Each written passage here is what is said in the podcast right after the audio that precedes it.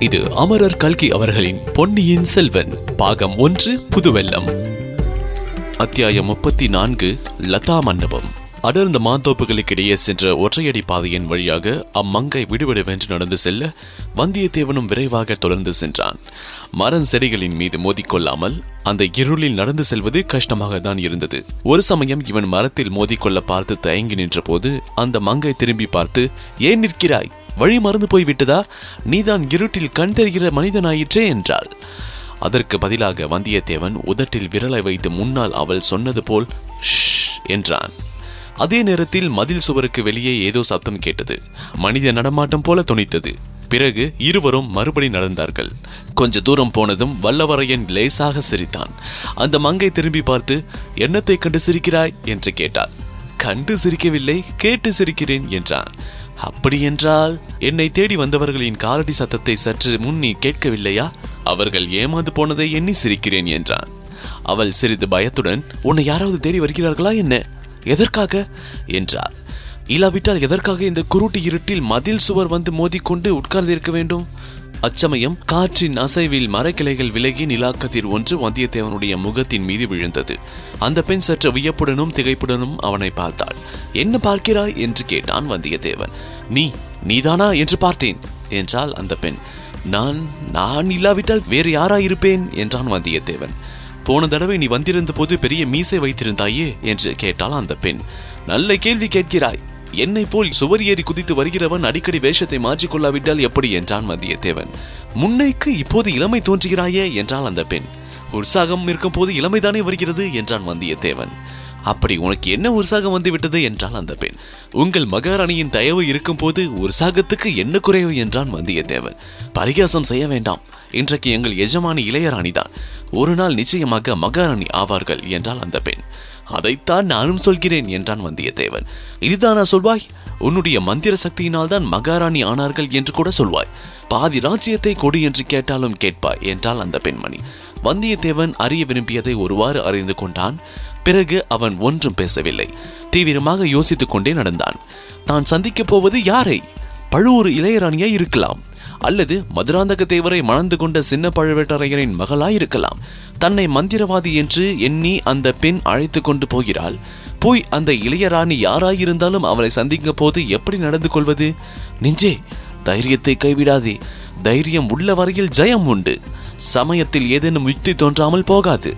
இதுவரையில் எந்த நெருக்கடியிலும் நாம் தோல்வியுற்று வந்ததில்லை. அதிலும் பெண் பிள்ளை ஒருத்தியிடமா தோல்வியடையப் போகிறோம் என்று மனதில் எண்ணிக்கொண்டான் வந்தியத்தேவன். ஒரு பெரிய மாளிகையை அவர்கள் நெருங்கி சென்றார்கள். ஆனால் மாளிகையின் முன் வாசலை நோக்கி செல்லவில்லை. பின்புற வாசலையும் நெருங்கவில்லை. மாளிகையின் ஒரு பக்கத்தில் தோட்டத்திற்குள் நீட்டிவிட்டிருந்த சிறுங்கார லதா மண்டபத்தை நெருங்கினார்கள். இன்னும் அருகில் நெருங்கிய போது அந்த லதா மண்டபம் இரண்டு பெரிய பிரம்மாண்டமான மாளிகைகளை ஒன்று சேர்க்கும் பாதையைப் போல் அமைந்திருப்பது தெரிந்தது. அப்படி சேர்க்கப்பட்ட இரு கட்டிடங்களும் ஒரு விதத்தில் மாறுபட்டிருந்தன. வலதுபுறத்து மாளிகை அதன் உள்ளே சுடர்விட்டு எறிந்த பல தீபங்களினால் ஜொலித்துக் கொண்டிருந்தது. உள்ளிருந்து பலவிதமான கலகலப்பான துணிகள் வந்து கொண்டிருந்தன. இடதுபுறத்து கட்டிடத்திலே ஒரு சின்ன சிறு தீபம் கூட எரியவில்லை. நிலா வெளிச்சத்தில் அதன் வெளிச்சுவர்கள் நெடித்துயர்ந்து தெரிந்தன. ஆனால் அந்த மாளிகையின் உள்ளே நிசப்தமும் இருளும் குடிகொண்டிருந்தன. வந்தியத்தேவனை அழைத்து கொண்டு வந்த அந்த பெண் லதா மண்டபத்தை அணுகியதும் அவனை பார்த்து சமஞ்சையினால் அங்கேயே நிற்கும்படி சொன்னாள். அவனும் அப்படியே நின்றான். அவ்விதம் நின்ற போதுதான் அந்த இடத்தில் நிறைந்திருந்த மலர்களின் நறுமணத்தை அவன் உணர்ந்தான். அப்பாப்பா என்ன வாசம் என்ன வாசம்? மூக்கில் நெடி போல ஏறி தலையை கிறுகிறுக்கு அடிக்கிறதே என்று. அந்த பெண் லதா மண்டபத்திற்குள் நுழைந்ததும் அவளுடைய குரலும் இன்னொரு இனிய பெண் குரலும் கேட்டன. வரச்சொல் உடனே. கேட்பானேன் நான் தான் எத்தனை நேரமாக காத்திருக்கிறேன் என்று தெரியுமா? என்று சொற்கள் அவனுக்கு மயக்கத்தை உண்டாக்கியது. அந்த குரல் பழுவூர் இளையராணியின் குரல்தான். சந்தேகமே இல்லை.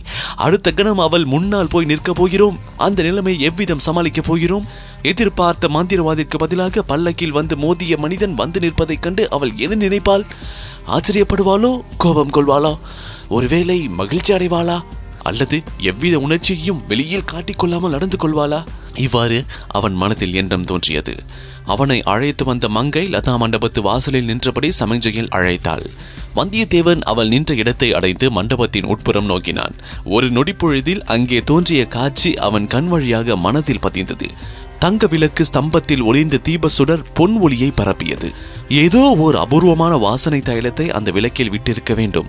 ஆதலில் தீப சுடரின் புகை கமகமவென்று மனம் வீசிற்று. பல வர்ண நறுமண மலர்களை பரப்பிய சப்ர கூட மஞ்சத்தில் ஒரு பெண் ஒய்யாரமாய் சாய்ந்து கொண்டு வீட்டிருந்தாள் அவள் பழுவூர் இளையராணிதான். பகலில் பல்லக்கில் பார்த்தபோது அவள் அழகியாக தோன்றினாள். இரவில் தங்க குத்துவிளக்கின் வெளிச்சத்தில் அழகென்னும் தெய்வமே உருவெடுத்தது போல காணப்பட்டாள். மலரின் மனமும் விளக்கின் புகை மனமும் பழுவூர் இளையராணியின் மோகன உருவமும் சேர்ந்து வந்தியத்தேவனை போதை கொள்ள செய்தன.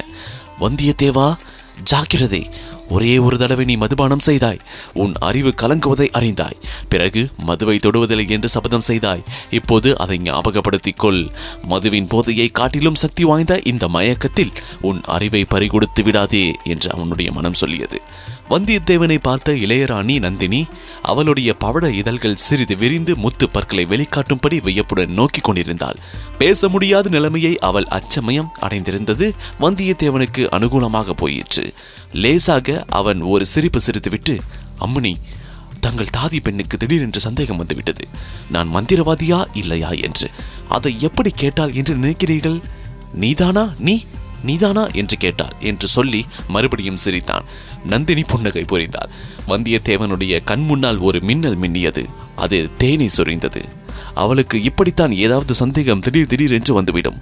வாசுகி ஏன் இங்கேயே மரம் போல் நிற்கிறாய்? உன் இடத்திற்கு போ. யாராவது வரும் காலடி சத்தத்தை கேட்டால் கதவை படீரென்று சாத்து என்றாள் நந்தினி. இதோ அம்மா என்று சொல்லிவிட்டு வாசுகி லதா மண்டபத்தில் உள்வழியாக பிரகாச மாளிகைக்கு சென்று நடைபாதையில் நடந்து போய் சற்று தூரத்தில் மங்களாக தெரிந்த வாசற்படியாண்டை உட்கார்ந்து கொண்டாள். நந்தினி சிறிது குரலை தாழ்த்தி கொண்டு உன்னை மந்திரவாதி இல்லை என்றா? இவள் சந்தேகிக்கிறாள்? அசற்ற பெண் மந்திரவாதிகள் என்று சொல்லிக் கொள்கிறவர்களில் முக்கால்வாசி பேர் வெறும் பொய்யர்கள். நீதான் உண்மையான மந்திரவாதி. என்ன மாய மந்திரம் செய்து இந்த சமயத்தில் இங்கே வந்தாய்? என்று கேட்டாள். அதற்கு வந்தியத்தேவன் அம்மணி மாய மந்திரம் செய்து நான் இங்கே வரவில்லை. சுவர் மீது சாய்ந்திருந்து ஏன் மேல் ஏறித்தான் வந்தேன் என்றான். அதுதான் தெரிகிறதே இந்த பெண்ணை என்ன மாய மந்திரம் செய்து ஏமாற்றினா என்று கேட்டேன் என்றால் நந்தினி. நிலாவளிச்சத்தில் ஒரு புன்னகை புரிந்தேன். அவ்வளவுதான் அதற்கு சரிபட்டு வராவிட்டால் தாங்கள் கொடுத்த மந்திர மோதிரத்தை காட்ட எண்ணியிருந்தேன் என்றான் வந்தியத்தேவன் அதை பத்திரமா வைத்திருந்தாய் அல்லவா? அந்த மோதிரம் இருக்கும்போது பட்ட பகலில் பகிரங்கமாக இங்கே வந்திருக்கலாமே. எதற்காக இந்த குருட்டு வழியில் திருட்டுத்தனமாக வந்தாய் என்று கேட்டாள் நந்தினி. அம்மணி தங்கள் மைத்துனர் இருக்கிறாரே சின்ன பழுவேட்டரையர். அவருடைய ஆட்கள் சுத்த திருடர்கள். முதலில் என்னுடைய உடைகளையும் உடைமைகளையும் திருட பார்த்தார்கள். பிறகு என்னை பின்தொடர்ந்து ஒரு கணம் கூட பிரியாமல் வந்து கொண்டிருந்தார்கள். அவர்களிடமிருந்து பிரிய பட்டப்பாடு பெரும்பாடாக போயிற்று. பிரிந்த பிறகு சந்து பொந்துகளில் புகுந்து தங்களுடைய மாளிகை மதில் சுவரை சுற்றி சுற்றி வந்து கொண்டிருந்தேன். அந்த சமயத்தில் சுவர் மேல் வைத்த ஏணியை பார்த்ததும் தாங்கள் தான் இந்த ஏணியை நினைவு கூர்ந்து இந்த ஏற்பாடு செய்திருக்கிறீர்களோ என்று எண்ணிவிட்டேன். அது தவறு என்று தெரிந்து கொண்டேன் மன்னிக்க வேண்டும் என்றான் வந்தியத்தேவன். மன்னிப்பதற்கு அவசியம் ஒன்றும் ஏற்படவில்லையே என்றாள் நந்தினி. அதற்கு வந்தியத்தேவன் அது எப்படி அம்மணி? என்றான். நீ நினைத்தது அவ்வளவாக தவறும் இல்லை மந்திரவாதியை எதற்காக நான் தருவிக்க நினைத்தேன் தெரியுமா? என்றாள் நந்தினி. தெரியவில்லை அம்மணி எனக்கு மந்திரமும் தெரியாது ஜோசியமும் தெரியாது என்றான் வந்தியத்தேவன். உன்னை நேற்று காலையில் பார்த்தது முதலாவது உன்னுடைய ஞாபகமாகவே இருந்தது.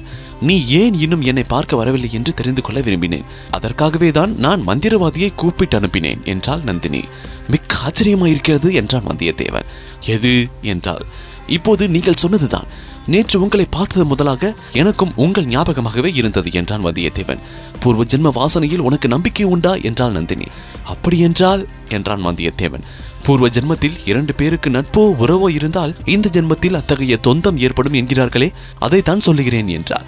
நேற்று வரையில் எனக்கு அந்த நம்பிக்கை இல்லை.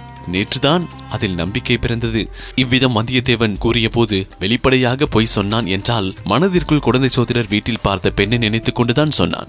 ஆனால் நந்தினிக்கு அதை பற்றி விவரமே தெரிய இடமில்லை அல்லவா? தன்னை பற்றி சொன்னதாகவே நினைத்துக் கொண்டாள். இப்பொழுது நந்தினி கேட்டாள் ஆனால் அதற்காக நீ என்னை பார்க்க வரவில்லையே? ஏதோ ஆழ்வார்க்கடியார் நம்பி என்பவர் செய்தி சொல்லி அனுப்பியதாக?